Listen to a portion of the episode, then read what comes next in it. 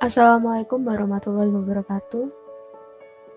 Saya Veina, nomor absen 34, kelas 10 MIPA 4, akan menceritakan hikayat Siti Nurbaya.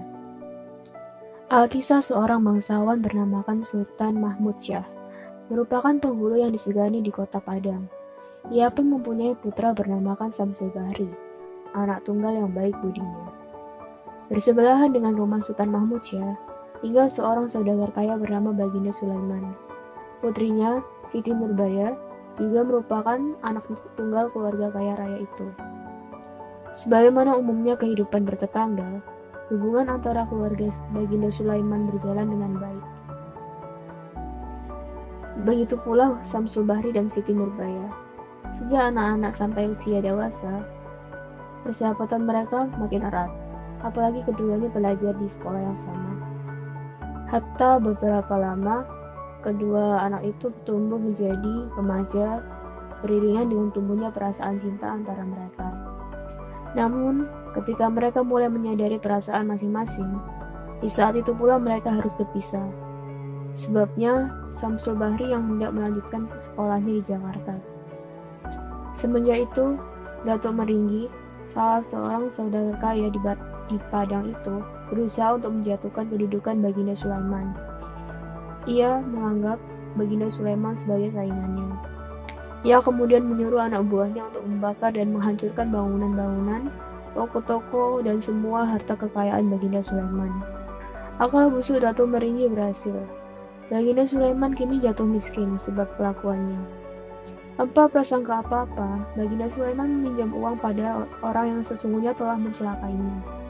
Rentenir yang kikir dan licik itu kemudian meminjamkan uang pada Baginda Sulaiman dengan syarat harus dikembalikan setelah tiga bulan.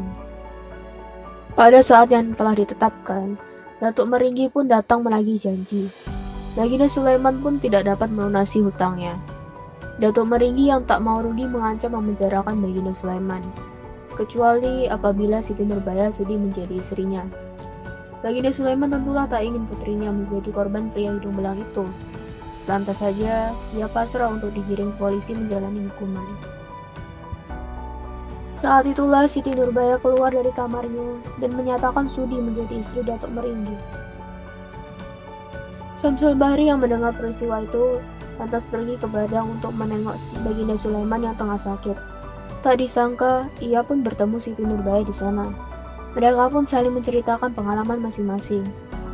Ketika itu, Datuk Meringgi pun datang dan menuduh yang bukan-bukan pada kedua orang itu. Samsul Bahri pun membela diri, namun pertarungan sudah tak terelakkan. Ayah Siti Nurbaya mendengar keributan pun lantas keluar. Namun, karena kondisi yang tidak terlalu sehat, ia pun jatuh dari tangga dan meninggal dunia. Ayam ayah Samsul Bahri pun mengusir Samsul Bahri karena malu atas tuduhan yang ditimpakan pada anaknya. Pemuda itu pun lantas kembali ke Jakarta.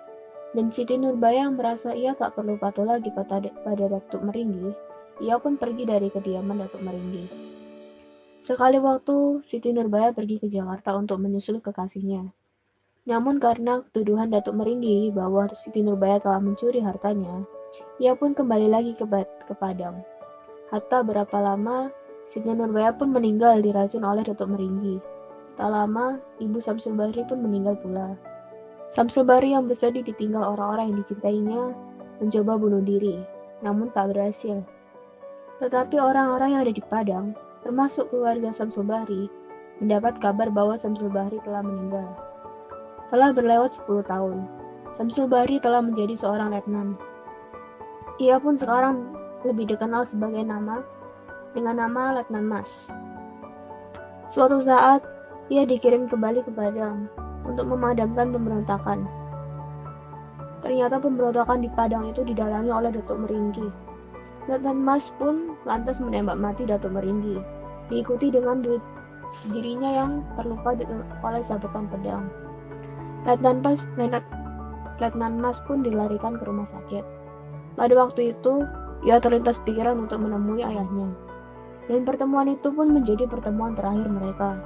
Setelahnya Letnan Bas alias Samsul Bahri pun dinyatakan meninggal, serta ayahnya yakni Mahmud Syah yang mengira anaknya itu telah wafat lantas tergolek kaku ketika mendapati mayat anaknya.